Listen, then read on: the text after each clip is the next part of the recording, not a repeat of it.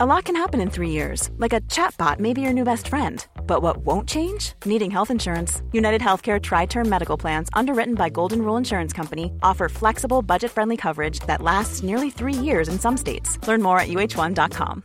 Hi, I'm Daniel, founder of Pretty Litter. Cats and cat owners deserve better than any old fashioned litter. That's why I teamed up with scientists and veterinarians to create Pretty Litter. Its innovative crystal formula has superior odor control and weighs up to 80% less than clay litter. Pretty Litter even monitors health by changing colors to help detect early signs of potential illness. It's the world's smartest kitty litter. Go to prettylitter.com and use code ACAST for 20% off your first order and a free cat toy. Terms and conditions apply. See site for details. LMFM podcasts. With CNC Carpets, we bring the showroom to you. Or you can book a personal consultation at our fabulous new showroom in Moortown, Dromiskin. Call 087 660 237 or visit our website at cnccarpets.com to book an appointment. CNC Carpets for all your carpet and wood flooring needs. The Michael Reade Show podcast. Tune in weekdays from 9 on LMFM. To contact us, email now michael at lmfm.ie. Tuesday morning, the 9th of August. Good morning, with much debate and discussion from now till 11am. This is Michael Reade on LMFM. Sinn Féin is calling for radical action to be taken in the private rental sector. As a first step, it wants a ban on evictions to be re implemented. A previous ban was lifted in April of last year. In the first six months of this year, close to 3,000 people were served with a notice to quit. Close to two thirds of these termination notices were served in the three months between April and June. In the last year since the ban was lifted on evictions, almost 6,000 people have been asked to move out of uh, the accommodation they've been renting. Let's uh, speak to Eoin Ó who's Sinn Féin's spokesperson on housing and a, a TD for Dublin Midwest. As we've been hearing over the last couple of days, Eoin Ó uh, a, a big part of the reason for this is that landlords, uh, private accidental landlords, landlords who typically have one or two properties, ha- have decided it's not worth it anymore and, and, they're deciding to sell up. Well, I'm not so sure if it's that uh, simple. So, first of all, we've been losing properties from the private rental sector for the last four or five years. The ban on evictions that was introduced during COVID led to the most dramatic fall in uh, uh homelessness levels that we've seen for several decades. Uh, uh, but uh, Darragh O'Brien's decision to end that ban last April has seen almost a month-on-month increase. Some of it is accidental landlords. These are people who never wanted to be a landlord. They were either trapped in negative equity or they inherited a property. They're obviously taking advantage uh, of, of the high house prices and they're selling up. Uh, there's another group of landlords who were never really interested in so much the rental yield. What they wanted was a lump sum on the sale of the property, you know, on or close to pension time. Mm-hmm. And again, because of high house prices, those people are also selling up. But also, it is the case that landlords uh, uh, uh, landlords organisations also have a range of other concerns with government policy. The, the problem, however, is is that this exit is disorderly, um, and in the absence of government providing an adequate supply of social and affordable housing, uh, and indeed student accommodation uh, for young people going back to college in, in September, we've got this perfect storm where the private rental sector is shrinking, government isn't doing its job in terms of the provision of social and affordable housing, and many of the people who are getting these notices are and are going to end up presenting as homeless. And therefore, the reason why I wrote to the minister uh, and requesting this urgent meeting with landlord and tenant representatives, the Residential Tenancies Board, and opposition housing spokespeople is to look at this issue and put together a crisis intervention plan not necessarily to stop landlords selling. Many landlords are going to continue to sell, uh, but to try and find a way to, to limit or mitigate the negative impact, particularly on families uh, uh, uh and single people who are being forced into homelessness. Okay, but does that not result in uh, separate uh, and different negative impact? there's no doubt that there's a housing crisis, or as the president said, it's a, a disaster. but if the upshot of all of this uh, regardless of the reasons, is that landlords are selling their properties. Who's buying them? So there, uh, there's a range of answers to that. Obviously, in the first instance, many of them have been bought by owner occupiers, first time buyers, and other mm. others. Pe- um, people who are renting. Uh, not necessarily. Well, renting. well, well, quite often. Well, not necessarily, because the, the figures from the Residential Tenancies Board up to the end of last year shows a very dramatic reduction in the number of properties available to rent So that wouldn't suggest that you have a group of renters who are buying and freeing up other rental properties. I mean, that, that, that will happen in some cases, but it's not happening across the board. Mm. We've also But for people, I mean, the point I'm making is that for people who are, are looking to buy uh, and are renting at the moment, this is probably not such a, a bad news story, is it? No, but uh, displacing one group of families to house another group is not a good approach to housing policy. But uh, but it's taking people out of the rental market. If you have fewer renters uh, and fewer rental properties, that's probably for the greater good, is it not? Michael, the, the, the straight answer is no, because uh, what we are seeing is month on month as notice to quit increase uh, uh, and a lack of social and affordable housing supply from government, people are becoming homeless. And therefore, if the immediate result of this is more and more adults and children, and in some cases pensioners, going into emergency accommodation. That is not good. Uh, for individual people who buy individual properties, mm. it, it might be a positive story for them, but in aggregate, it's bad. But also, what we really need is is for government to start to finally realise, for far too long, they have been over relying on the private rental sector to meet social well, absolutely, and there's no doubt student accommodation. There's, there's, there's no and doubt. Why we need an emergency intervention now, and there are things government could do immediately to alleviate some of these problems uh, if it was mindful to do so. Well, yeah, we'll talk about that in a moment, including giving tax relief uh, to people who are uh, uh, getting other people to buy their houses for them. But if you're renting a house and I'm renting a house uh, and you decide to move uh, out of your property because uh, houses come available to you that you can buy and I get evicted, surely I can move into your house. And that's the way you would look at the aggregate of, aggregate of this, is it not? That's, that's not what's happening, Michael. So the data that we have from the Residential Tenancies Board does not indicate that there is an evening out uh, as renters become buyers freeing up other rental properties. The private rental sector is shrinking. In the four years up to the end of last year, we lost 20,000 rental properties from the sector. The Residential Tenancies Board hasn't released figures yet for this year, but obviously the data that we have uh, uh, uh that I received from the RTB on Friday shows that's accelerating. Our private rental sector is shrinking and government failure in a number of fronts isn't providing the alternative accommodation for people to move in. For mm. example, mm. a third of all private renters, 100,000 of the 300,000 private renters, uh, are social housing tenants living in the private rental sector subsidised by HAP and RAS. That was never sustainable, uh, and the government's failure to provide adequate social housing for those people is now coming home to roost because many of those are the people uh, who are are uh, losing their rental properties and becoming homeless and mm. ending up in emergency yeah. accommodation. And in some cases, families with children or singles or in emergency accommodation two, three, or four years because they simply can't get anywhere else to live. Uh, and we've learned this year of uh, 200 million underspend uh, on capital spending uh, in relation to social housing in three months of this year alone. 28% yeah, behind. One, one of the things that just beggars belief is Many of the landlords who are issuing notice to quit uh, are willing to sell the properties with their HAP or RAS tenants in situ to the local authority. In fact, yesterday, mm. on foot of, of the, the media coverage of this story, I had a number of landlords ring me. They're all decent landlords, all who charge reasonable rent, all who are getting out for, for their own reasons. And in the first instance, they contacted the local authority, one in Dublin City and one in Meath, uh, offering to say to leave the long-term tenant of the property and sell. And in both cases, the local authority refused. Now, I'm going to pursue that with those local authorities separately. Uh, but it is permissible under government rules for a local authority, so long as the property is the right price and in good structural condition and meets the needs of the family, uh, to purchase a property where a HAP or RAS tenant is in situ and has a notice to quit. No money should go unspent this year in the housing budget. And if there are issues and problems in terms of the delivery of new built social housing, uh, and many of those problems are caused by the Department of Housing and Public Expenditure Reform, then use the underspend elsewhere in the housing system to ensure people do not become homeless. Because if they become homeless, the cost to the exchequer, uh, as well as the cost to the individuals themselves, is far, far greater. All right. And the Daily Mail reporting today that Darragh O'Brien, the Minister, uh, is asking local authorities to explain this and to buy up properties when they're offered to them. Yes, but this was the very same minister uh, who refused for almost two years to change that rule. It used to be uh, that this tenants in situ scheme, as we call it, was widely used right up to 2019. Eoghan Murphy brought it to an end. Darragh O'Brien sat on his hands uh, in 2020 and mm. most of 2021. And it was only early in this year, under pressure from myself and others in the opposition, that he changed it. But here's the problem.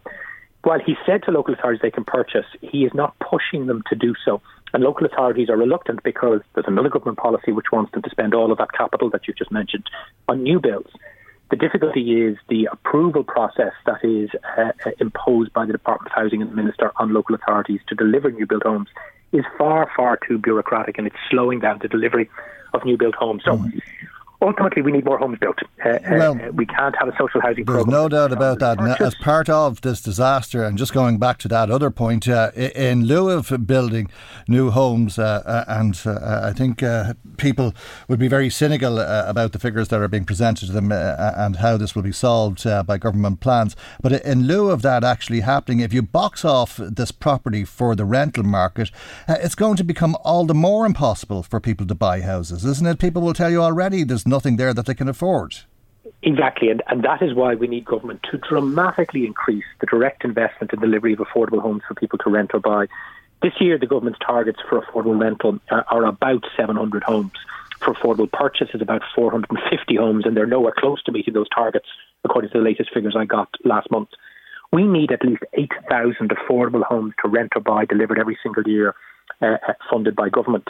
That is really the only way to tackle this issue. Displacing social housing tenants in the private rental sector to enable people to buy is not good housing policy.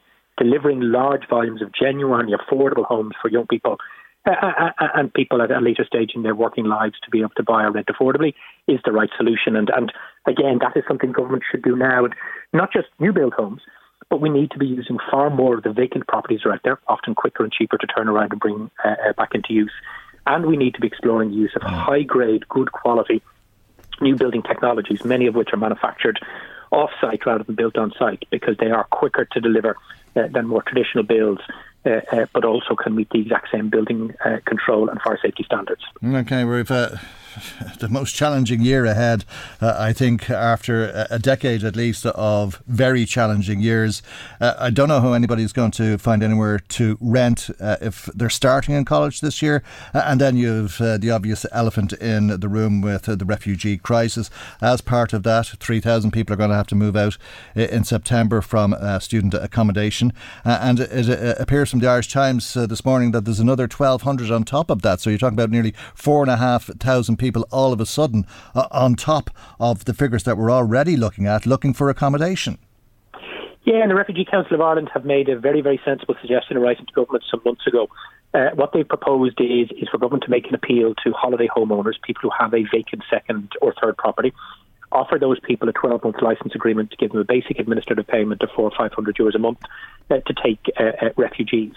That is a very sensible idea, one, because there are 60,000 of such properties. So if we only got 5 or 10% of them. That would mm. be three to 6,000 homes. That would house three times that number of people. Uh, but also, they are properties not in the housing system. So you're not putting Ukrainian refugees, or indeed any other refugee, in competition with students, with homeless families, with families looking to rent or buy affordably in the housing system. You're ensuring that your emergency accommodation for Ukrainians is provided outside the mainstream housing system. Okay, but why not give them twelve hundred or two thousand a month for uh, renting it out like that? Uh, I mean, you're asking people to be charitable uh, when, uh, on the other hand, you're looking for tax breaks for landlords. Well, first of all, I'm, I'm, not looking for tax breaks for landlords, but we can talk about that in a second. We are asking for people to be charitable. Uh, uh, anybody who's watching the scenes of Russia's brutal war in Ukraine would want to be charitable. And what I'm saying is, particularly from September when the holiday season is over, if people have vacant properties, if those properties are available, and we're only looking at a small percentage of them, uh, I think a license agreement and a modest administrative payment would yield uh, uh, properties to provide good quality emergency well, accommodation. I, I, think what, in fairness and with respect to you, I think what you made there was a completely inaccurate space uh, statement in that people don't want to be charitable. Uh, the figures just aren't there to support that. People aren't coming forward in the numbers necessary to uh, uh, to offer accommodation like that. Well, no, be very clear. the government made an appeal for people to open up their own homes and share their own homes. and in fact, very, very many people did that. Uh, what I'm saying is there is a specific category of property out there, uh, uh, holiday homes, 60,000. And again, I don't expect 100% of those or 50% of those uh, to come forward. Mm. But if only 5 or 10% of the owners of those properties came forward, on the basis of a 12 month license agreement and an administrative payment, that would take an enormous pressure off the government's attempt to provide sanctuary okay. for people fleeing the war in Ukraine. And I think that's something worth pursuing. Uh, and that uh, license would cover damage, uh, it would cover maintenance, it, it would cover tenancy rights? Yeah, well, the, the, whole point of a license agreement is, is people don't have tenancy rights uh, because it's a temporary accommodation arrangement. It's commonly used, for example, in emergency accommodation uh, for uh, homeless services. And it would give the owners of the property legal certainty and clarity that they would hand over the property on this date, return it on a, a, a, set agreed date, and the property would be returned in exactly the same condition that they got it. Okay, talk to me about uh, tax or the idea of reducing tax yeah. uh, that landlords so, are, are, paying. So the, well, the first thing is there's a group of landlords who aren't paying any tax on their rental income, and that mm. has to change. So when you hear me talking about reform of tax treatment yep. landlords, in the first instance, it's saying to the institutional investors, predominantly in Dublin and the commuter belt, the fact that they pay no tax on their rent roll or, or capital gains is wrong. And that's creating a lot of resentment with single property landlords who do pay tax on the rent roll and capital gains. So that has to be addressed. Separately, landlords representative organisations themselves have said they believe that there needs to be a reform of the tax treatment of landlords. I'm not convinced, but given the depth of the crisis that we're in uh, and the loss of properties, I'm open to hearing what they have to say. And one of the reasons why I raised it in my opinion piece in the Irish Examiner yesterday mm. is to say very clearly if we have that crisis meeting with uh, uh, the department, with landlords and tenants organisations, the RTB and opposition spokespeople. Let's put everything on the table. Let's discuss through everything. Uh, and if policy proposals, whether from tenants organisations or landlords or the opposition, make sense and help alleviate this crisis, then let's support them. Uh, I have yet to hear a convincing case from the landlords organisation of what tax reform would look like. They talk about it all the time, but they don't necessarily have concrete uh, and published proposals. But let them bring the proposal to the table. And what I am saying very clearly is we are open to considering anything that helps us stabilise the private rental sector and crucially prevents people from becoming homeless. Ultimately, the solution is large scale social and affordable housing. That's what we need to do. But in the meantime, let's put everything on the table, discuss it, and try and slow down the disorderly exit of semi-professional and accidental landlords from the market uh, and the consequent rise in single person and family homelessness. Okay, and as you wrote in the Examiner yesterday, the people sitting around that table should uh, be those who represent tenants and landlords, the RTB, government and opposition TDs uh, for that matter. Eoin Ó Broin, thank you indeed for joining us as always in the programme. That's Eoin Ó Broin, who is Sinn Féin's spokesperson on housing, a TD for Dublin Midwest. Michael, Michael Reade on LMFM. Now, you've been hearing about uh, these uh, four trees destroyed in Dominic's Park in uh, Drogheda. The assistant parks superintendent with Louth County Council, who planted the tree, said, I don't understand why someone would do this. The mindless vandalism of these trees is to be condemned. And uh, there was a lengthy statement referring to all of the benefits uh, that we as human beings get from trees uh, as part of the planet that we live in. Somebody who's obviously very, very passionate uh, about their work and very upset by what's happened in the park. Let's speak uh, to the Mayor of Drogheda Labour Party Councillor Michelle Hall, who's on the line. Uh, do you understand why somebody would have done this? My suspicion is uh, that whoever did it thought uh, it was good crack. Yeah, exactly. Hi, Michael. How are you doing? Good. good crack. Yeah, it's just you know, a couple of friends out. That's what I think as well. Uh, let's do this for the crack. It happened here actually in um, Termonfeckin there a couple of years ago. Um, they put out some trees, uh, planted some new trees, three of them just on the corner, and they were broken overnight, like you know. Yeah. So uh, a bit of crack, but mm. it's it's you know, it's so discouraging for the hard work that goes in from the council staff as well. Um, you know, they're looking to make the area look really well, and they do. The wildflowers down there look fabulous. Mm, mm. It's a beautiful place to walk along the Boyne Greenway. Um, so this is just a bit of a kick in the teeth, I think, for uh, for the council staff yeah, and, and, for everybody else. Yeah, and all the planting ar- around the town. Uh, I mean, it really is a, credit to mm. the council. Uh, some of uh, the plant boxes and that uh, do really look superb, and uh, of course, there's a great job done uh, in the park as well. Uh, this isn't the end of the world, but it, it says something about the mindset of uh, some of the young people. You'd have to assume it's young people who, who did this who are living in the town. Yeah, look, we we don't know, do we? Um, you know, and you don't want to give young people a bad name either. Um, but I just can't see the point of anybody doing that unless mm. somebody was very drunk at night and thought they felt very strong and wanted to to push over yeah. some trees or something. But it's it's from what I saw, the, like, I, I yeah. didn't, see the trees. I saw the pictures, and they seem to be cut in half. And from what I saw, now they're not the biggest of trees, but from uh, they would have been little more than seedlings, really, wouldn't they? Uh, big, yeah, they they big, had quite a good little trunk on them there, like yeah, you know. But, so but they would need, have needed you'd need tools. You'd need tools, I think, to cut them in half the way they have been, rather than or else be very, very strong. Well, if there was a few, if there was a few people doing it as well, yeah. um, you might be able to get a brute force to push it over. I'd say. Yeah. Um, I mean, they, they, did look like they were a couple of years, but um, still know that they were still small trees. Yeah, yeah. Um, but yeah, it's it's something that obviously the council are looking to address to put in more trees around the town. We are very lucky in Drogheda actually. If you're coming down George Street, you have a beautiful vista of just greenery the whole way. We've been very lucky that we kept a lot of the trees around Ballsgrove, around the Donore Road, the Dale as well. Mm. Fabulous green coverage there that we need to maintain those as well, as well as planting new trees. But the council also own a lot of land around the county that really could also, rather than just, you know, we have our lovely trees along there, but really look at improving the amount of um, tree coverage that we put in our county and natural woodland, which we are really missing in Ireland, you know? Mm, yeah. Um, I suppose it's something though that's always going to happen, isn't it? Uh, I mean, you're always going to have this type of mindless vandalism.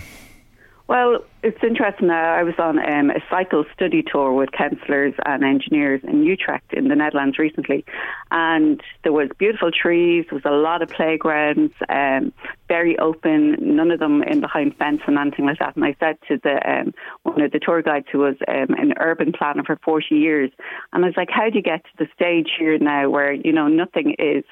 Um, it's closed off, it's all open to the public. And he's like, well, it's a natural surveillance. If it's not closed in as well, um, there's ownership from the people. And we just kept on doing it. So that's the thing. Like, the trees might be broken this time. We keep planting them. We keep putting in playgrounds. We keep putting in amenities for people. Mm. And it'll just become the norm then. And it won't be um, like you know, standing out as yeah. those four trees maybe like we're standing out on their own. It, it looked like an invitation to mm. be done. We've found more and more. Um, there's going to be less need for vandalism, I think, um, mm. and also more things for young people to do if we plant more or if we put in more play and recreation areas for young people in the town. Yeah. Um, we I, do have a dearth of that, and that is something that I've been banging on with the council. You okay. know, looking to address um, outdoor facilities for youth as well. All right.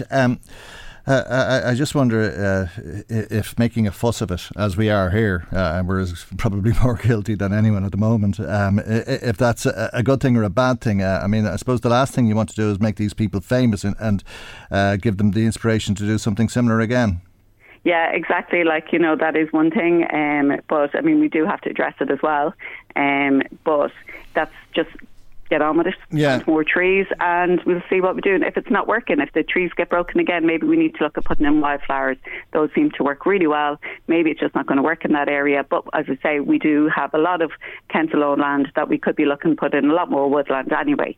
Um, so, you know, be very practical about these things. Yeah, well, there's nothing you're going to do if uh, people want to break down the trees. They'll break down the trees, uh, and there's nothing you're going to do. I mean, it's not like you can put CCTV cameras in uh, everywhere, and it, it, would defeat the purpose of uh, that uh, nature environment uh, of having um, stuff like that growing.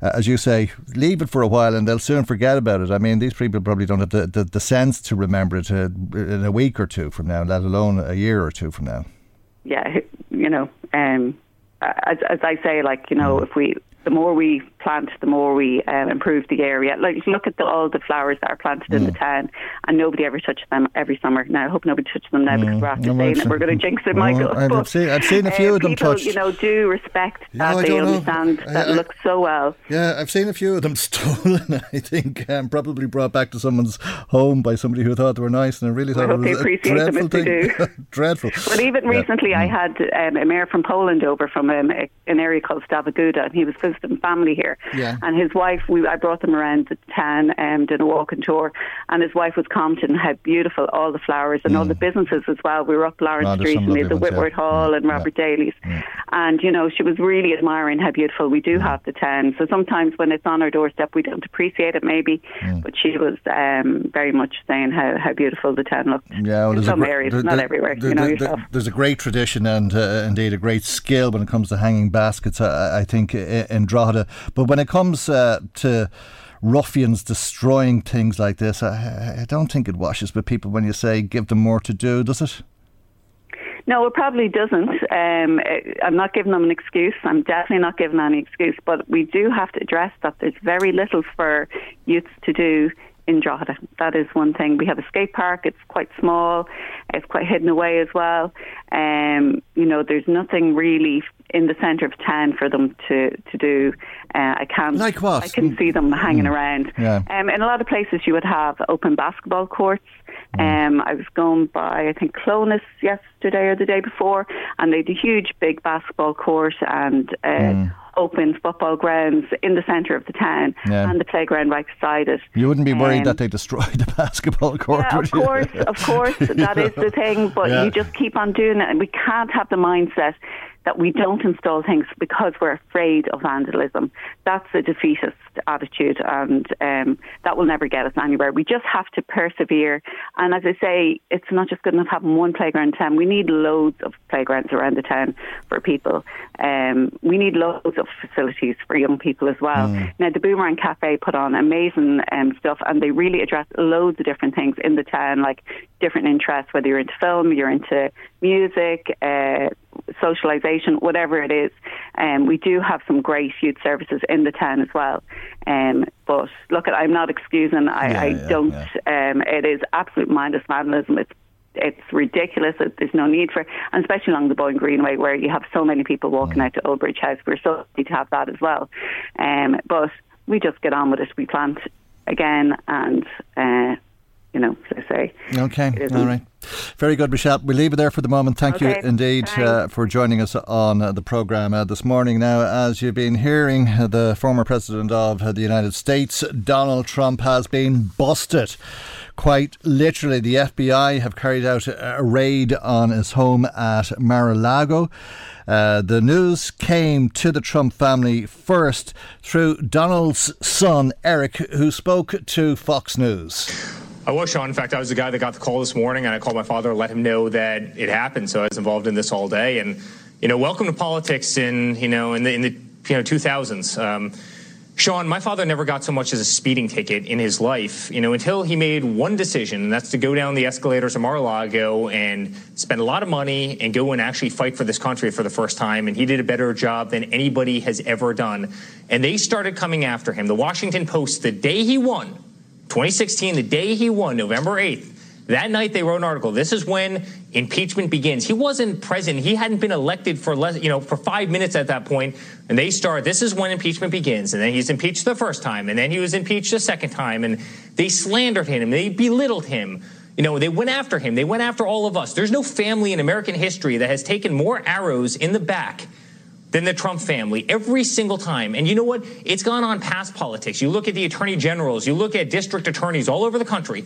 All they want to do is they want to get Donald Trump. They raise money on it. They send fundraising emails about it. They brag on camera about it. They go after him. They subpoena him. I'm probably the most subpoenaed person in the history of the United States. Every single day we get another subpoena.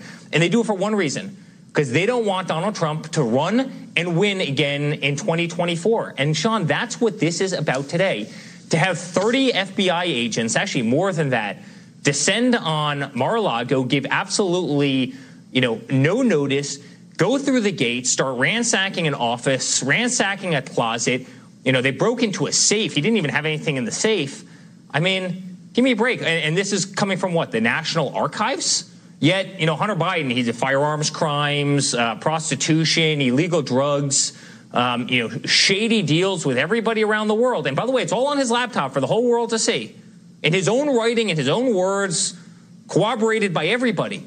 Where, where are these FBI agents? Where, where is everybody? Why is it that the arrows only fly at Donald Trump and his family? Why is it that the political persecution only goes one way in this country. Oh, my bleeding heart. It is very hard not to feel sorry for the Trumps, isn't it? The former President Donald being raided. That's his son Eric outlining how he heard about the raid, first of all, uh, to Sean Hannity on Fox News, and then he told his father, Donald Dan, in, uh, made a statement uh, saying that there was a large group of FBI agents on his estate under siege, raided, and occupied. After working, cooperating with with the relevant government agencies, he said, This unannounced raid in my home was not necessary or appropriate. They even broke into my safe, as you heard Eric say there. Uh, and Eric had his own theories as to why this was happening. The purpose of the raid, from what they said, was because the National Archives wanted to, you know, corroborate uh, whether or not Donald Trump had any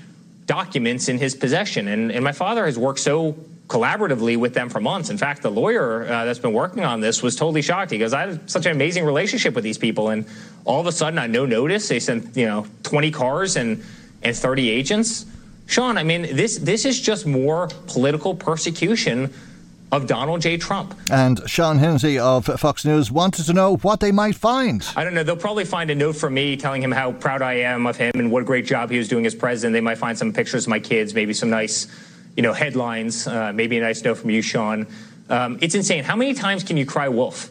I mean, the FBI dragged this whole country through hell for three years based on lies and deceit and dirty dossiers and FISA warrants and everything else right? And everything proved to be incorrect, fraudulent, made up, an absolute sham. They dragged this country through hell.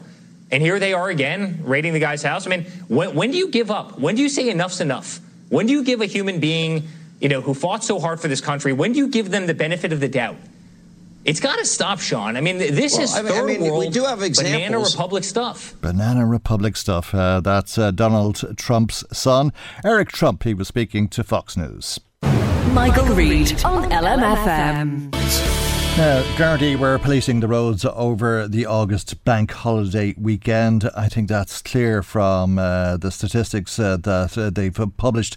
They carried out 810 mandatory intoxicant testing checkpoints. At those checkpoints, they arrested 173 of the 810 people that they tested. 110 drivers were arrested for allegedly drink driving, and 63 drivers were arrested for allegedly drunk driving. There was also 2,937 detections of speeding over the same weekend. Let's speak to Susan Gray, who's uh, the chairperson of the PARC Road Safety Group. A very good morning to you, Susan, and thank you indeed for joining us on the programme this morning. Uh, that really is a very high percentage of the number of people who were stopped who were found to be over the limit, isn't it? Yeah, and it's great work by Garda Síochána for the long weekend to be out in such force, especially when we only have 696 members in the roads policing now. Mm. Well, that was the figure we got from Minister for Justice to Catherine Murphy for the end of June. Okay. We have under 700 members in the roads policing. So that's great work. Um, it's worrying though to see that over a long weekend, over a few days, they are catching so many mm. that are either drink driving over the limit or drug driving. Well, what it's about about one in five of uh, the people stopped, uh, maybe a bit more than that. Uh, 173 out of 810 who were tested were found to be either over the drink limit or had taken drugs and decided to drive, allegedly at least. Yeah, but that's over a very short period. They yeah. did checkpoints mm. over just a few days over the long weekend. Mm. Can you imagine? My it just shows that it shows the extent of the problems that's out there. Mm. That they can catch over a few days so many. Now that was a long weekend. Far too often we see them out in force for long weekends and then you don't see half as many checkpoints. People need to see the guards out there, not just at the long weekend, Michael, mm. every weekend. Yeah, well, they have to have the fear of being caught. Otherwise, no amount of road safety authority campaigns will ever take the place mm. of people actually seeing a Garda out there. Okay, I suppose that's the point I was trying to make. If one in five people tested were found to be intoxicated, does it follow that one in five people who are driving on the roads at any given time are intoxicated? Well, I don't know if you could say that, but mm, but it's shocking know, to think it, isn't it? yeah, uh, yeah, it's mm. scary. But what we do know, without doubt, is there's a huge problem out there, and the Gardaí need to be out in far far bigger numbers doing checkpoints. And like while the authorities say they're very worried about the rise in road deaths this year compared to the, it's just rising. We have a hundred dead now, hundred precious lives lost on our roads. Mm. Twenty of them was motorcyclists, and we're only in the beginning of August. Yeah. Last year, for the whole year, 137 died. Mm. So, how, how, many people are in wheelchairs? How many will never walk again? How many? Yes, how many will never walk injuries. and talk again? Yeah. Yes, life changing injuries, horrific, in rehab for years. Yeah, we need to see more guards. You ask anybody, Michael, mm. how often do you see a checkpoint? How often do you get stopped by a guard? Mm. You know, the long weekend's just not good enough. If they're serious about road safety, get the guards out, get them to sing, get people talking that mm. there's guards out everywhere. They will change their like a lot of these people if they're found guilty for drink driving, drug driving, it'll be an automatic ban. And yet you and I and everybody knows that a lot of them is driving. A lot of people that's disqualified are continuing to drive. Mm. So there's no fear. They're going back on the roads. A survey has to be done by the Road Safety Authority. How many people, having been disqualified, are going back on the roads driving?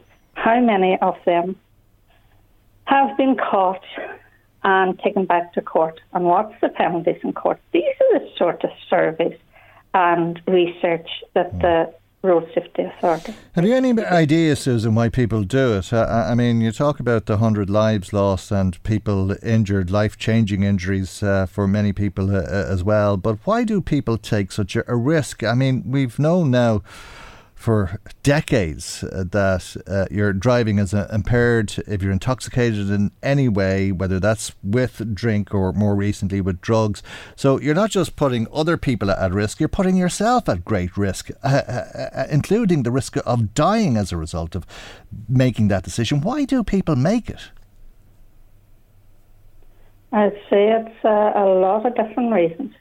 Some think nothing will happen to me. I'm a good driver. Um, some, I'll never be caught. There's no checkpoints out there. Some, even if I am caught and disqualified, I will continue to drive.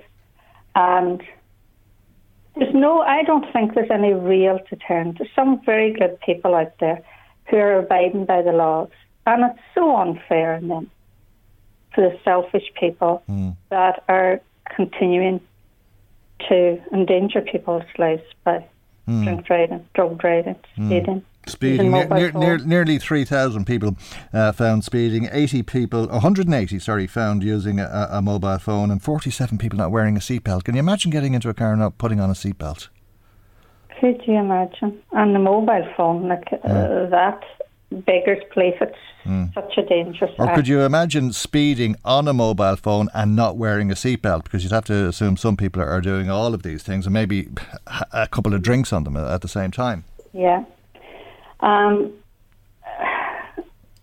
it makes us think that they aren't, the authorities aren't really, really serious about road safety and reducing the road, the deaths on the road because it's not rocket science. Everybody knows the biggest deterrent is the thought of being the chance of meeting a checkpoint, the chance of a guard stopping you, and the chance of actually losing your license and having to do without your car. Now, the RSA did an interview. I was looking through my notes there when I was preparing for this interview in 2018, where do you hear what the Road Safety Authority said mm. about perception? Um, I will be honest with you. Road safety is all about perception. Enforcement is about perception. There doesn't have to actually be a checkpoint when you're driving home from work or if you're out socialising. It's the fear or perception of whether or not you believe there, may, there will be a checkpoint or enforcement on the road. All it will take is a number of checkpoints and a number of high profile cases to be published for the message to get through. Sorry, no. People are not filled. Like that statement toss is showing such disrespect to people's intelligence. People seeing the checkpoints at the long weekend will not change their behaviour the following weekend because most people know that's the long weekend over now. We can go about now our daily Hmm. driving behaviour because we probably won't see another checkpoint until the next long weekend in October. Okay. Well, So perception, it's not about perception. yeah. It's about people actually seeing the guards out there. Um, And realising as well the danger to themselves and to, to others. Maybe people listening to us uh, this morning might take that uh, on board. I, I've run over time as might, usual, yeah. Susan, but uh, thank, okay, Michael. thank you very much indeed. And good as always to talk to you. Thank you indeed. Susan Gray, chairperson of uh, the PARC Road Safety Group. Michael Reade on LMFM. If you're 66, uh, you may not want to hear this, uh, but they say that uh, you can expect to live for another 17.48 years. Uh, that's according to the Central Statistics Office, and I'm reading that to you from uh, the Irish Independent today in a story by Charlie Weston, which says that if you defer taking retirement until you're 67, which is part of uh, the proposals for reforming pension payments by the government, uh, you won't live long enough basically to gain from that. Uh, this is it's bizarre stuff uh, uh, uh, and almost comical. Michael Taft is a researcher with uh, the SIPTU Trade Union. A very good morning to you, Michael, and thank you indeed for joining us on uh, the programme uh, this morning. They're saying that uh, uh, your pension is worth 13,470 euro to you over the course of a, a year. So if you wait a year, you lose out on that, and it'll take you uh, until you're into your 80s before you can recoup it. That's correct. The Commission on Pensions uh, recommended that the uh, people could uh, defer their pension up to the age of 70 uh, and then uh, receive what's called an actuarially neutral. In other words, it wouldn't cost the state any more than on, on, on average lifespan to provide a top up to uh, pensioners uh, for each year that they have, have postponed. Usually it's considered like a 4% top up. But actually, the article is correct. Uh, or at least it will be correct for a lot of people, uh, because uh, they will, uh, you know, it will take them years to make up uh, uh, that, uh, uh, that that that what they've lost given that they're deferring their pension. Now, a number of countries are experimenting with this, and it might, uh, uh, you know, the government might wish to actually look at what those countries are doing, what success they've had, what are the incentives, what are the uh, the, the barriers. But uh, there's no doubt that a lot of people wouldn't want to take that risk because one, they don't want to gamble, Yep. and you know, he certainly doesn't. Nobody wants to gamble over how long they're going to live, and those that say no, thank you very much, I'll start taking uh, uh, the, the pension now. Well, it really would be. Life is full of awesome what ifs, and some not so much, like unexpected medical costs. That's why United Healthcare provides Health Protector Guard fixed indemnity insurance plans to supplement your primary plan and help manage out of pocket costs. Learn more at uhone.com. It's that time of the year. Your vacation is coming up. You can already hear the beach waves, feel the warm breeze, relax, and think about work. You really, really want it all to work out while you're away. Monday.com gives you and the team that peace of mind. When all work is on one platform and everyone's in sync, things just flow wherever you are. Tap the banner to go to Monday.com. Even when we're on a budget, we still deserve nice things. Quince is a place to scoop up stunning high-end goods for 50 to 80% less than similar brands. They have buttery soft cashmere sweaters starting at $50, luxurious Italian leather bags, and so much more. Plus, Quince only works with factories that use safe, ethical, and responsible manufacturing. Get the high-end goods you'll love without the high price tag with Quince. Go to quince.com slash style for free shipping and 365-day returns. a case of working for nothing, wouldn't it? Um, well, no, you'd still be working. You know, if you were working, you would still be uh, earning your salary. You know, your wage. So you you wouldn't lose out on that. It's just that you wouldn't get the additional uh, uh, pension On top of that, mm. you would defer it for a year or two years, however long you want, up to the age of 70, mm. and then, then you would get a top up. I think there's a there's probably a more uh, in terms of uh, financial incentives. There's probably uh, something more that people would be interested in, and that is the recommendation from the Pension Commission uh, that uh, if you work beyond the pension age, you will still be able to accumulate contributions. Right now, uh, once you hit 66, even if you work on, you can't add to your contribution record. Mm. Uh, uh, so uh, they're saying that you should be able to. So for every year that I may work on and get a, a, a, you know an additional year of contribution records, that's worth about 350 to 400 euros a year. Mm. Uh, so that people might say, you know, especially those with a low contribution record, or people wanting to try to get it up to, to max it up as to, to get the full uh, the full pension, they might say, well, yeah, that that's a good thing. I'll you know I'll, I'll work and continue uh, to amass uh, contributions. So that might be a better financial incentive for a lot of people who are in the workforce. Okay, there's a, a question of, of, fairness about this proposal in the first place, isn't there? In that uh, somebody will be far fitter and more able to work until they're 70 than others will be, uh, and it will also mean that some people will be retiring on the lowest of the five pensions because it'll go from 66 up to 70 uh, and a different pension rate at each year. Uh, but somebody will be retiring on the lowest rate of uh, the pension after possibly working for 40 years uh, uh, compared to somebody who retires at 70 on the highest rate after maybe working for 30 years. That, that's correct. Well, that will depend on, under the new system of total contribution approach, uh, that would depend on, uh, we're moving to a new system uh, whereby your payment is linked to the actual number of years that you work. But you actually put your, uh, you actually uh, state a uh, an issue here.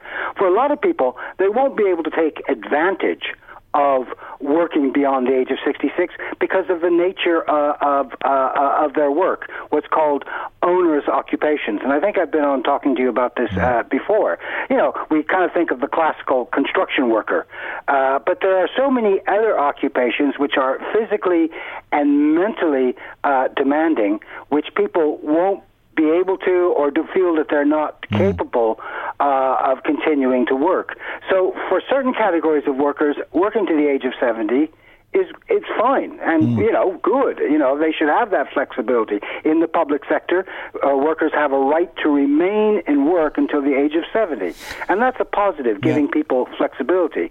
But for a lot of people, they won't be able to take uh, take advantage of that. Okay, I'm, I'm always amazed watching bin men. I, I don't know if you've watched bin men working, but they run they seem to run from the moment they start work till the moment they clock out, uh, as well as lifting uh, or pushing the bins over these days uh, to the lorry.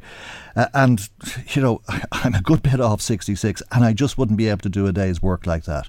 I just wouldn't be fit enough to do it. And what, what happens if a bin man gets to 66?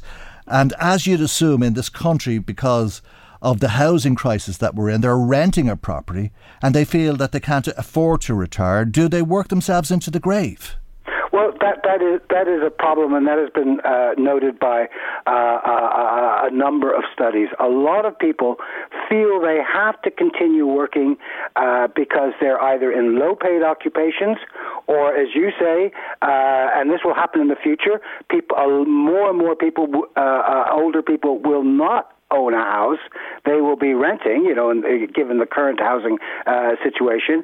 So yes, they will be. It's not that they, you know, that they will opt to work longer, they will be forced to work longer, and that's something that we really haven't uh, uh, we really haven't uh, uh you know put our finger on because uh, we've talked about uh, a low wage economy and that one in five people, well, one in five workers are officially categorized as low pay, but one in five over the age of 50 nearly one in five is also low paid. And that's, you know, that's uh, for many people, uh, they will say, well, geez, I've just got mm. to continue working, uh, uh, regardless of the strain it puts on them, etc. You know, there's one mm. thing you were saying at the uh, uh, in your in, in, your introduction about the 17 years. Mm being the uh, lifespan. But the World Health Organization and the EU Commission also have a complementary measurement, which is called healthy life years. Yeah. And healthy life years tend to be about 50% of your uh, life expectancy. So people might only expect to have eight, nine, ten, eleven years, depending if you're a man or a woman, uh, healthy life years. Mm. So what we have to do is we have to create uh, social policies which allow people who want to remain in work to stay in work, yep. but also those who need to retire early can still access their full pension. Those who, for instance, uh, have a full record uh, and again, the Commission on Pension uh, uh, uh recommended this uh, that people can retire early if they're on a full record with their full pension. Mm. Yeah, and uh, we don't want to do something that would have public health problems. people shouldn't be working against their doctor's advice, and if you were to uh, see people working up till they're 70, uh, surely you'd have to do things in tandem with reforming the pension, like reforming sick pay and disability payments. Uh, if uh, somebody has uh, been told that they've gone past it for medical reasons, they have a heart problem, let's say, for example, well, then surely they should be able to retire at 68 years of age. That's right. I mean, uh, uh, now obviously, in any kind of right to remain beyond the age of 66, uh, there are health and safety considerations, not only for the person working, but also for the people that they work with because depending on the occupation, uh, there might be implications for the safety of others. I mean, you know, that, that's what you would have structured into a new system. But uh, the point is, and this is this is something. Uh, this was part of the proposals that my own union, SIPTU, put to the Commission on Pensions. There should be these flexible pension ages. Uh, not flexible in the way the government's working out, though not dismissing that. Mm. Uh, but those who want to remain on work should be allowed to remain in work.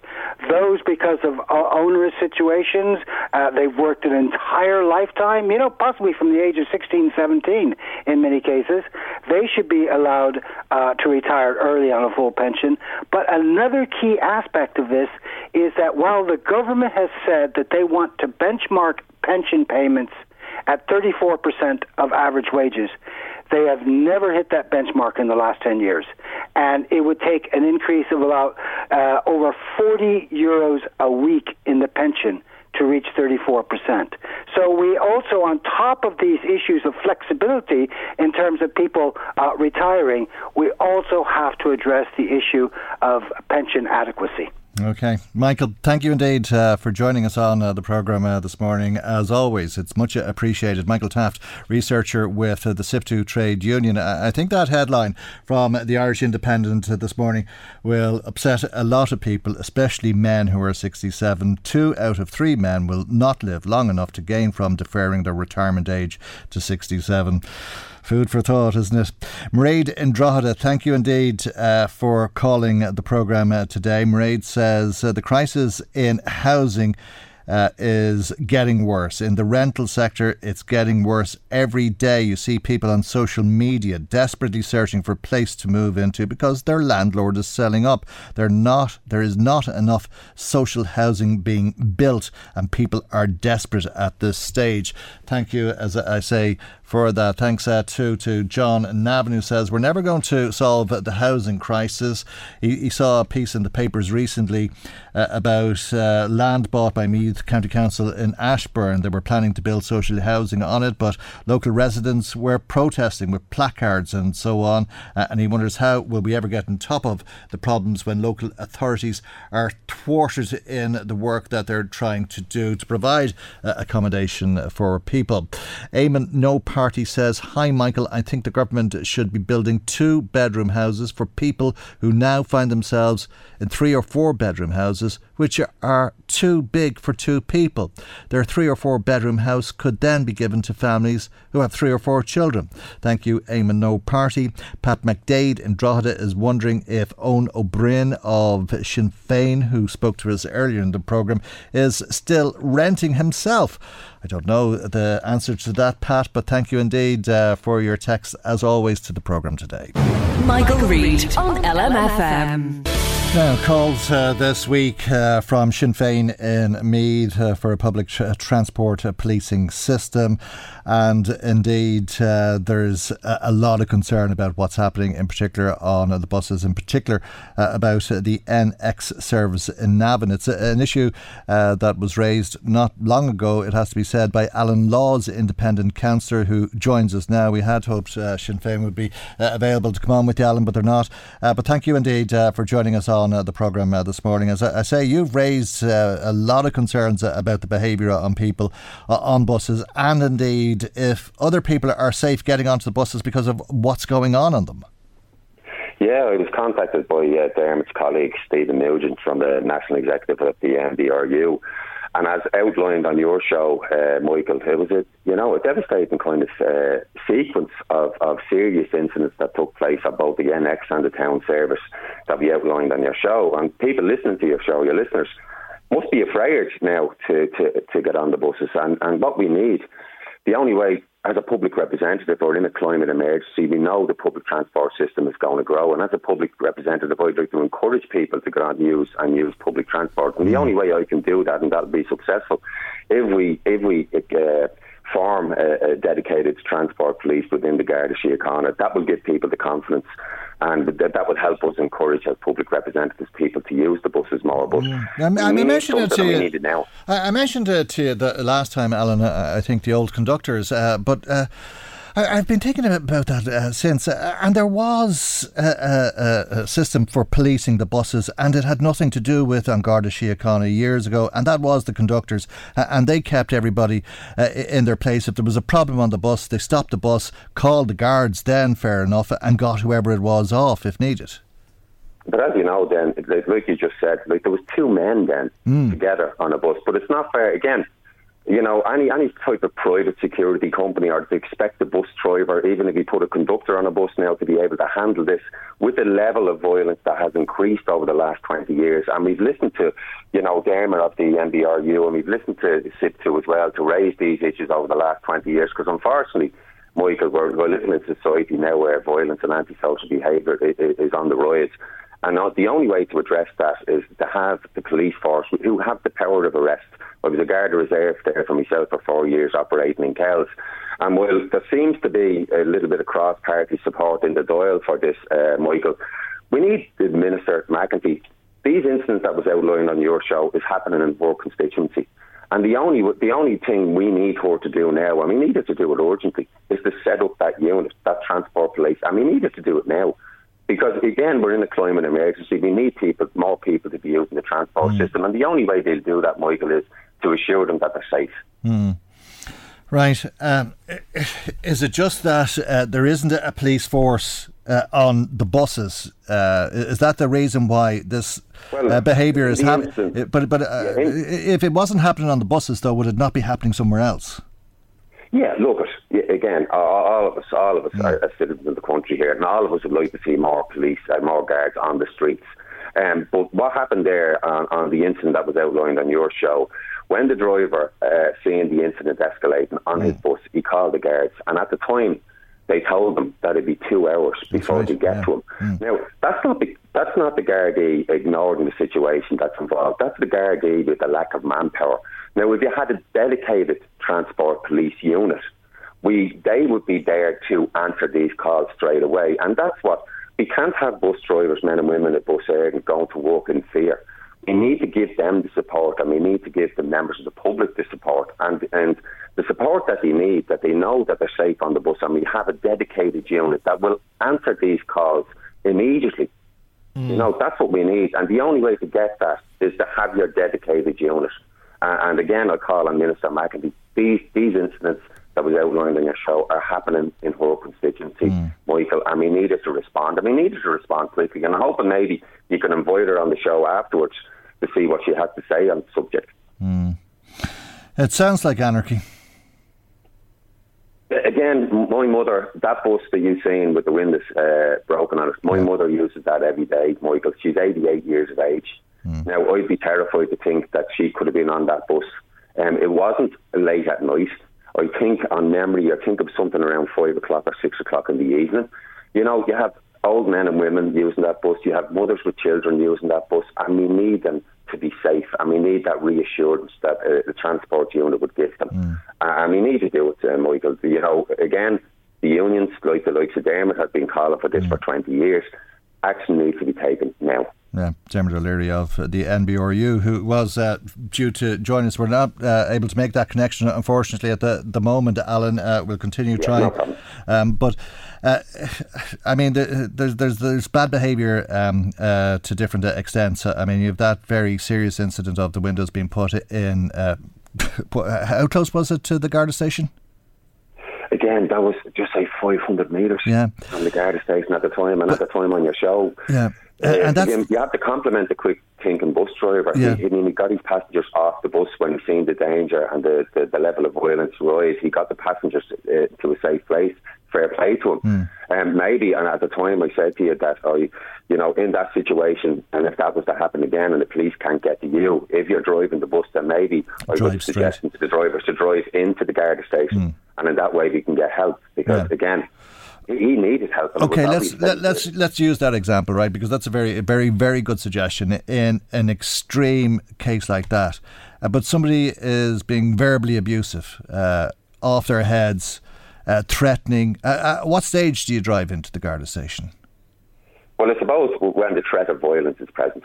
It's as simple as that, uh, Michael. You know, again, I'd imagine the, the, the members of Bus Éireann the drivers are experiencing kind of verbal abuse a lot of the times, and I'd imagine that they, they let it go in the sense that if they were to respond, maybe it aggravates the situation, and they have to put up with that. Yeah. putting up with drug use on the bus well, every day. Okay, that's I was going to ask you if somebody's smoking cigarettes and they won't stop, do you drive to the Garda station? If someone's smoking a, a joint, uh, do you drive to the Garda station if they won't stop? Well, I suppose what, what you're dealing with here, we're dealing with professional men and women that drive the buses, and, and in that instance uh, itself, I mean, all right, the bus driver didn't go drive to the bus station, but he did get his passengers to safety, so he used his own initiative and yeah. compliments to him.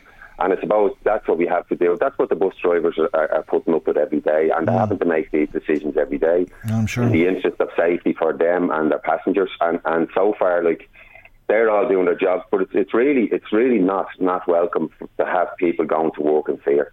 All right. I mean, that bus driver going to work the next day. Well, that's it. They, they, have, they, they, have to protect their passengers uh, uh, and indeed protect themselves. Uh, Dermot O'Leary, General Secretary of the NBRU, is on the line now. That's the National Bus and Rail Drivers Union. A very good morning, Dermot, and thank you indeed uh, for joining us. Uh, would it be true to say that the problems experienced on the NX service in Navan and the town service are, are, are not much different to the problems that your members are experiencing every day across the country? Yeah, look, I mean, we've been campaigning for quite a while, as you know, Michael. I mentioned on this show many times, for dedicated Garda Public Transport Division to deal with issues that have been destroyed with the council here and being fed back to us by members. Uh, and there are certain, there, there are issues in Navan uh, uh, over the last while, in particular for some reason, uh, although we do believe that the change of the route alignment, uh, the bus used to go through Cabra uh, out to Navan Road, and on, out that direction. At one time, it goes a different direction altogether now, and that's probably, we believe, contributing to some of the problems uh, seeing people from outside Navan into Navan, and there's a particular problem along the Abbey Road in Navan. Uh, the council will know about there. But certainly, I mean, even since last September, you have a driver being chased uh, by a, an irate passenger. Um, the passenger was uh, either on the influence of drugs or drinking, refused entry. Uh, another situation that September, the guard uh, had to, a passenger had to be uh, tasered, believe it or not. Um, and then we had Dangary, the sheriff, drug addict passing out uh, with a knife in his hand uh, bus drivers being smashed through July, or bus windows, sorry, being smashed through July, drivers threatened with violence, a female driver abused in July, a constant drug use in, in, in the area. Uh, and again, look, the Gardaí doing their best with their current resources, but when we when we reach out to the Gardaí, lots of cases, they don't have the resources on hand to help us. So we do believe that dedicated Garda Public Transport Division, you won't get a guard available for every problem on every bus and every train for that matter, but certainly the fact that the guards exist and there's a consequence to this of action being described by me and councillor there, and fed back to us. Uh, if there was a consequence, that might help alleviate the situation. What about a conductor? Uh, look, we've we've been through that debate back in 1987, 88, uh, and a conductor, similar to a security person on the tram or the train, doesn't have the powers of detention and arrest. Uh, you know, that's what's needed here. There needs to be sanctions as well for frontline uh, uh, workers across all sectors, health and the ambulances, fire brigade, the Gardaí themselves, and anyone that attacks a frontline worker uh, should have a mandatory sentence applied. Right. You know? uh, I'm sure the drivers know uh, when there's trouble coming. Uh, they know a lot of these characters. Uh, do or can they ban fellas from getting on the bus? I look, they, they, you can do that, but I mean, these people don't want to get know bus drivers saying, and, and, and that, yeah, no, that, you know, there, there are certain bylaws there, but they're, they're very rarely invoked. And one of the other issues, I suppose, in bus in particular, uh, exclusively almost, is that lots of their fleet don't have protective screens, and that's an issue we've been pursuing with the company for quite a while now. And of course, look, part of the problem we have is that when we're dealing with the company, uh, the company has to go and deal with the National Transport Authority. Uh, and again, the people that know me well will know that I'm highly critical of that organisation, not because they exist, but because they don't engage with people like me and people that represent workers. Uh, they have a hands-off approach, and the employer, in this case, Bus and other employers across the transport sector, from my uh, top of work, uh, are kind of. They're like a subservient child to that authority, and politicians listen to this need to take note of people like me and others that are calling for, you know, the NTA uh, to be brought to the table and speak to people like me mm. and other representatives of frontline workers. Okay. Um, it seems like a silly question. Do they pay their fare and then get on and start this trouble? Yeah, well, look, by and large, okay, it's a mix of both, actually. I mean, yeah. people do get on the bus, you know, they get on the bus, uh, not in Navan necessarily, uh, appear to be okay, but on the influence of drugs in lots of cases, take drugs on the buses, uh, a driver trying to deal with that and then trying to, you know, calm other passengers down. It's an, an unenviable task, and it's uh, Council Law has said there, uh, these people, we represent are professional drivers. Hmm. Uh, they are responsible. I mean, they have a lot of, they have a lot of responsibility on them. Uh, they're not police people. They're not Gardaí. Uh, so look again, and I've been saying this many, many times. Uh, our politicians that are we elect to legislate, are yeah. they actually waiting for something to go seriously wrong, or serious injury, or even worse before they do something? And just on this one, um, we, we speak to politicians on a regular basis on national level and indeed local level. And the, the answer back to us, and indeed the parliamentary questions I've seen, the performer answer is uh, the Garda Commissioner doesn't think it's necessary. Well, Michael, you, me, and your listeners uh, didn't elect the Garda, the Garda Commissioner. We elect politicians to legislate. Sometimes they don't do it very well, and sometimes they do. Mm. Okay. Um, what is expected of a, a bus driver if somebody tries to come onto the bus and is refusing to pay their fare? Well, again, look, uh, again, look. Some bus drivers, uh, it's one of those things you have to think in your feet. Yeah. Circumstances that, that that present, you know, it might be more beneficial to the driver and indeed other passengers if someone was left board, and that's a sad indictment yeah. of the society we now live in that people that can behave like that can be low travel with, uh, you know. Okay. Like. I'm asking you that because I, I thought because I mean uh, we're talking about commercial operations basically, but if people aren't paying their fares, uh, uh, uh you've got a serious problem. And I thought there would be clear instruction to the drivers not to proceed and make well, sure that that person doesn't travel. and if that's the case, yeah, if yeah, that sorry, just to make the point, Dermot, if that's the case, uh, then you'd wonder how is it that people can get onto the buses and cause all of these other problems. Uh, well, look, so, so, some some people that go on the buses don't have to pay fare, uh, Michael. You know what I mean? They don't have to pay fare by virtue of the fact that they have other means of, of being able to travel. Uh, and I think a travel pass, in other words. Right, well, look again. Let's yeah. be about this. Now, we're not talking about old age pension. Yeah, no, I know. We're not talking, yeah. we're not talking about here. Let's be very clear on that one. Yeah. But certainly, and it's not a commercial service, by the way. It's a public service obligation. It's a service that's it's supposed to be in rightly support, uh, supposed to be supplied by the state. Yeah, uh, yeah, yeah, to yeah. people around. So, look, listen. This is this problem is not going to go away. It's going to mm. get it's going to get worse. In fact, right? And the evidence we have uh, from across many uh, transit or transport police across the world that this type of behaviour does reduce when you have a force in place, a dedicated force in place. It's the experience that it does reduce. Uh, and of course, serious crime you'll never deal with, uh, uh you know, to, eliminate, I should say. Okay. It's certainly the type of crime we're seeing here has been more or less eliminated, certainly reduced in other jurisdictions. Okay, uh, I hope you'll forgive the naivety of some of my questions, uh, but uh, okay, they're just standard questions, and they're they're, they're, they're, it's the routine daily for the bus driver. Mm. You know, obviously most people pay their fares. Well, that's what I mean. Most, most people don't understand this. They they can't understand how it's going on. I mean, you wouldn't dream of getting on the bus. Uh, you'd be afraid of getting arrested. Uh, maybe an extreme case, but at a minimum, you'd expect that you wouldn't be able to travel on the bus. Well, therein lies the problem. There is no yeah. fear because there, there is there is no uh, dedicated uh, uh, police resource to deal with that type of stuff. And okay. again, you and I growing up, if the thought yeah. of a girl calling towards our, to our mother or father would be abhorrent and we would yeah. be terrified for that. I, I, see. I'm still back in 1987 with the conductor, but yeah, that's another day's work. Listen, Dermot, thank you indeed. Alan, thank, thank you as well. Thanks very much uh, indeed to both of you. Dermot O'Leary is the General Secretary of the NBRU, Alan Laws, Independent Councillor on Meath County Council. Michael, Reade on LMFM. Two words you probably never want to hear again COVID and Brexit, of course. Yes, well, both are featured in uh, the latest report from uh, the Central Statistics Office, which are the results on what they call the Global Value Chain Participation for 2020. And the CSO is saying that an increased regulatory burden due to Brexit has impacted on 54% of businesses, and 2 in 5 or 40% of enterprises had difficulty sourcing raw materials or intermediate products from suppliers abroad due to COVID 19.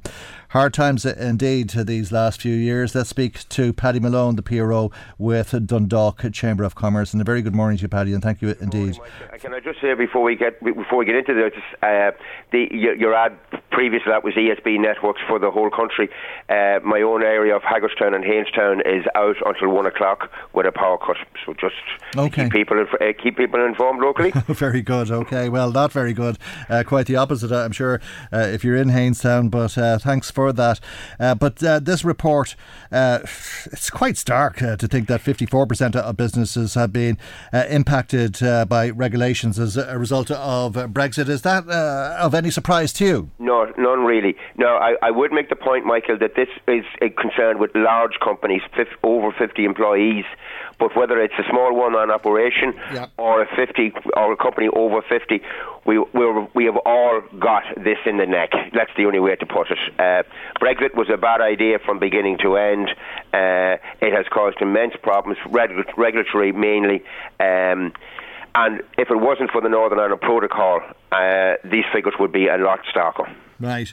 Uh, and it's red tape, uh, basically speaking, in terms of trade and slowing down trade and people's ability to trade. And whether that's for bigger companies who have 50 uh, employees or more, that impacts on the whole economy, doesn't it? Oh, it does. I mean, I mean, if, if you might be a, a person who works in a comp- for a company that's employing six or seven, but that, that might be supplying a company that's slightly bigger and bigger and up to the top, uh, up to the top. So the food chain, when it gets damaged, or, or the, the economy when it gets damaged, everybody gets damaged by it, you know. And sometimes the bigger companies will be better able and better resourced to handle it rather than the smaller companies. So that's why, you know, the chamber would be having a focus in relation to the smaller businesses and trying to support. And can I just say that Enterprise Ireland uh, the local Leo office, St Thomas uh, McAvoy, and the work that he's doing there, and also Intertrade, which is an organisation that we in the south don't get. It's for the entire island, not just the border counties, based in Newry, but the work that organisation does is absolutely incredible. Uh, so the message we have for all our members and, uh, and the business community as a general is there is the information out there use the resources that the state has put in, whether it's Intertrade or the, or the Leo office or Enterprise Ireland, but use those use those resources to beat this problem. But what's happening is, and it's very interesting when you read the, through the statistics, mm. Michael, that a lot of businesses are now sourcing materials and sourcing everything from outside of the UK. Okay. So that's the main shift, and we've seen it in terms of transport and, and the amount of shipping that's going not just from Rosslare but from Dublin and Cork as well. So you know, the UK is losing out on all of that business. Yeah, it is, uh, but it, it continues uh, to be the uh, most popular of, of all uh, in terms of sourcing material, which is of no surprise, uh, of course. Uh, but there's no surprise in the ongoing stalemate about the Northern Ireland Protocol as well. Well, you see, the problem you have there is you've you've got some people thinking of, of ideology and you know whether what the nationality is, and you have other people trying to talk common sense and business, and it's a bit like a square peg in a round hole. Either both sides are talking about different things, and you know, the, the problem is that the Northern Ireland Protocol, the whole EU, it's not a political union that's been driven at. It's an economic union. That's what mm. it's called, the European Economic Union.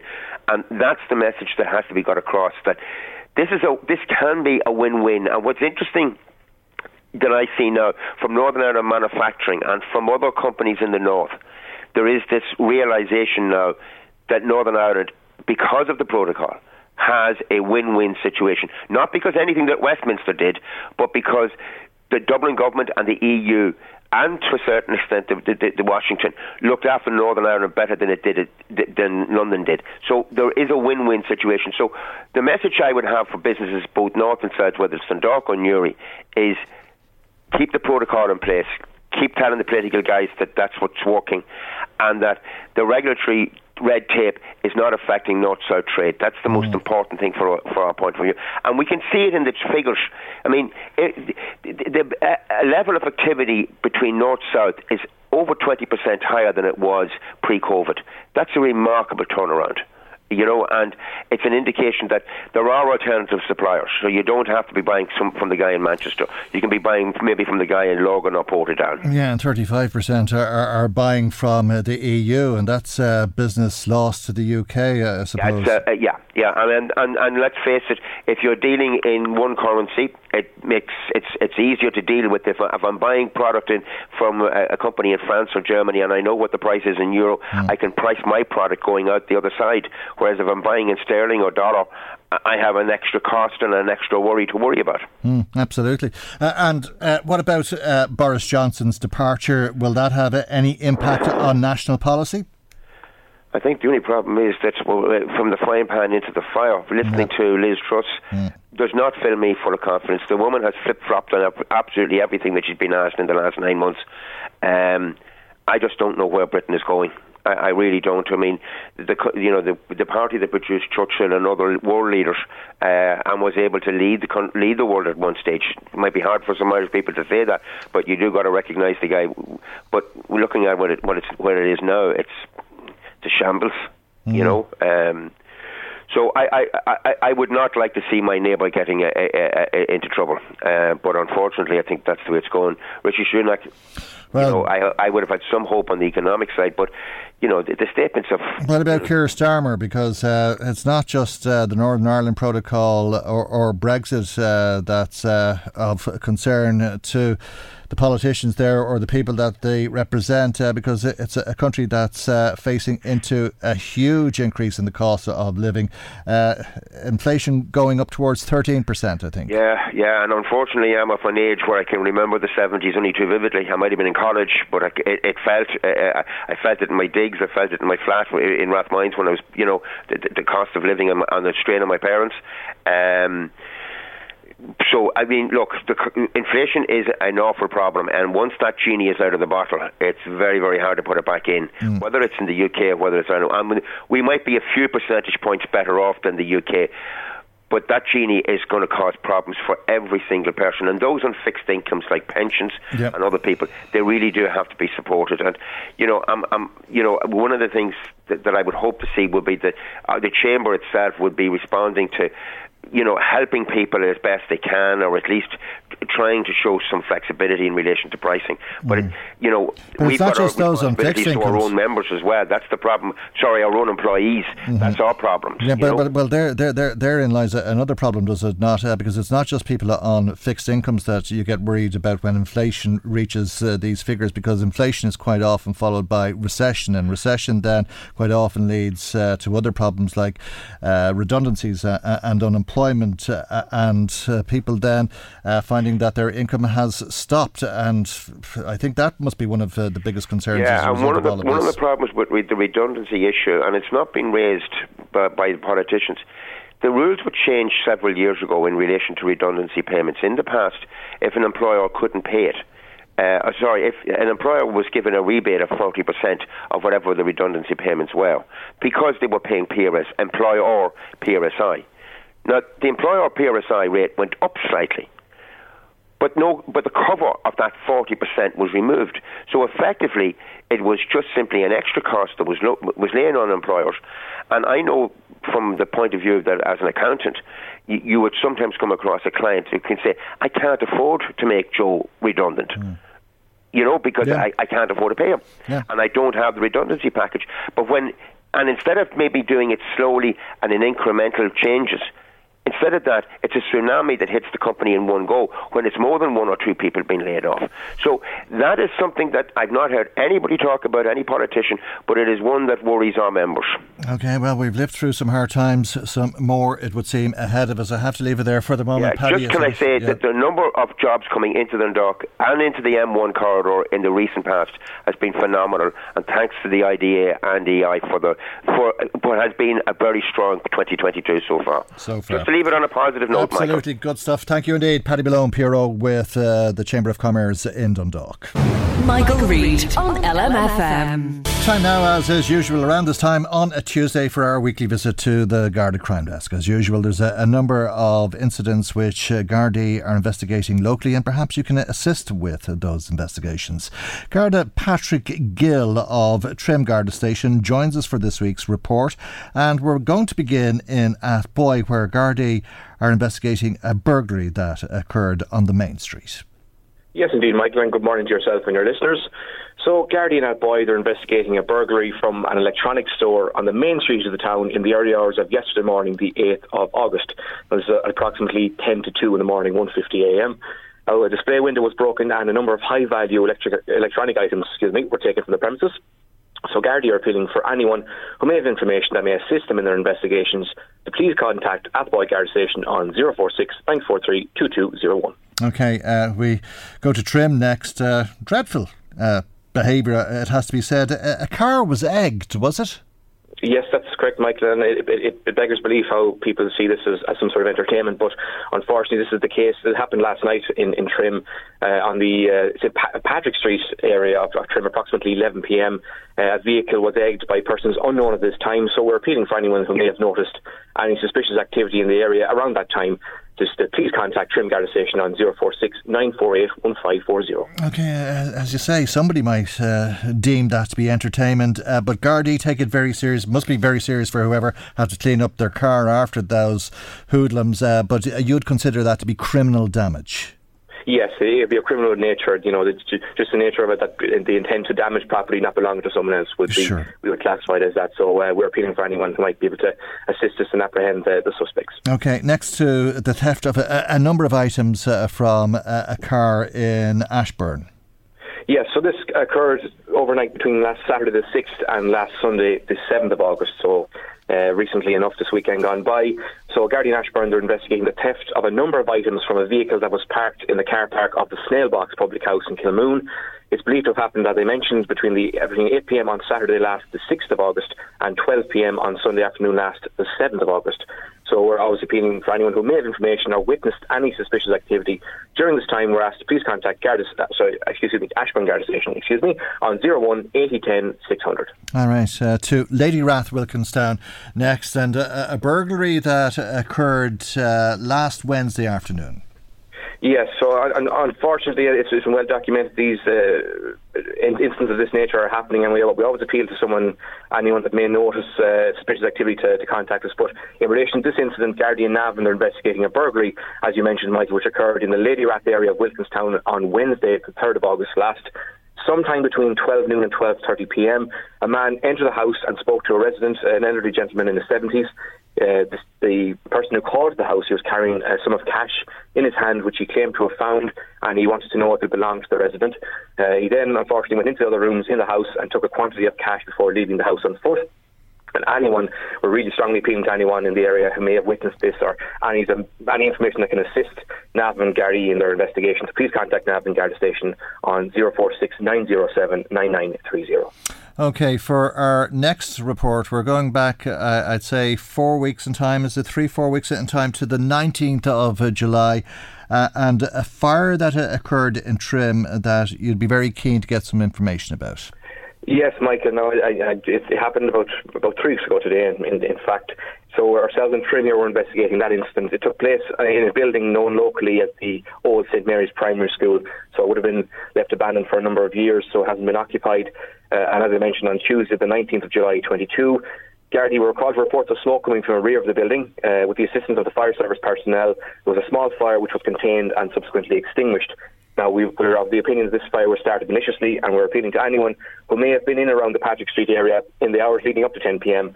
Uh, or any information at all that may assist us in our investigation to please contact Trim Garda Station on 046 948 1540. Okay, and uh, I know uh, that you wanted to talk about the glorious weather that we're all enjoying, and uh, I suppose that's one of, uh, the things to keep uh, in mind in this weather uh, when it, it comes to fires and starting fires or barbecues and things like that spreading. but the, the, the Garda Síochána hoping that everybody enjoys the good weather safely.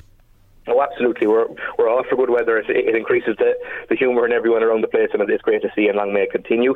But uh, as, as a sort of a, a direct add-on to that, it's important as well we ensure that people are mindful of their own safety and the safety of others while enjoying themselves. Of course, there's no issue with that; they're well entitled to do so.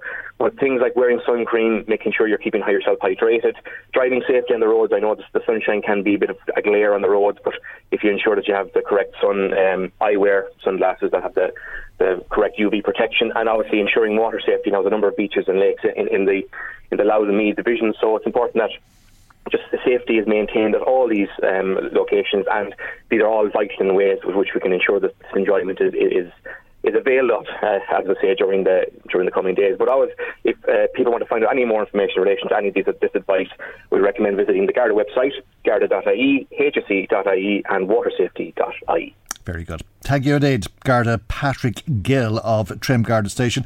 We'll return to the Garda Crime Desk in around the same time on next Tuesday's programme. Before we leave you today, thanks to Pat, who's in Laoghaire. He says, I think if we all worked for the government, we'd all get big pensions and we'd all get a golden handshake. It only goes to those at the top. Only for ordinary people working, they wouldn't be getting those big wages, but we get no thanks for it. They forget about ordinary people and there's no sense or fair play in this country. Oh, that's a cynical comment to leave you on, but that's where we leave you. We'll see you for our next programme tomorrow morning at 9am right here on LMFM. God willing, bye bye. The Michael Reade Show podcast. Tune in weekdays from 9 on LMFM. To contact us, email now michael at lmfm.ie. LMFM podcasts. With CNC Carpets, we bring the showroom to you. Or book a new showroom appointment on 087 660 4237. Planning for your next trip? Elevate your travel style with Quince. Quince has all the jet setting essentials you'll want for your next getaway, like European linen, premium luggage options, buttery soft Italian leather bags, and so much more and is all priced at 50 to 80% less than similar brands. Plus, Quince only works with factories that use safe and ethical manufacturing practices. Pack your bags with high-quality essentials you'll be wearing for vacations to come with Quince. Go to quince.com/pack for free shipping and 365-day returns. When you make decisions for your company, you look for the no-brainers. And if you have a lot of mailing to do, stamps.com is the ultimate no-brainer. It streamlines your processes to make your business more efficient, which makes you less busy.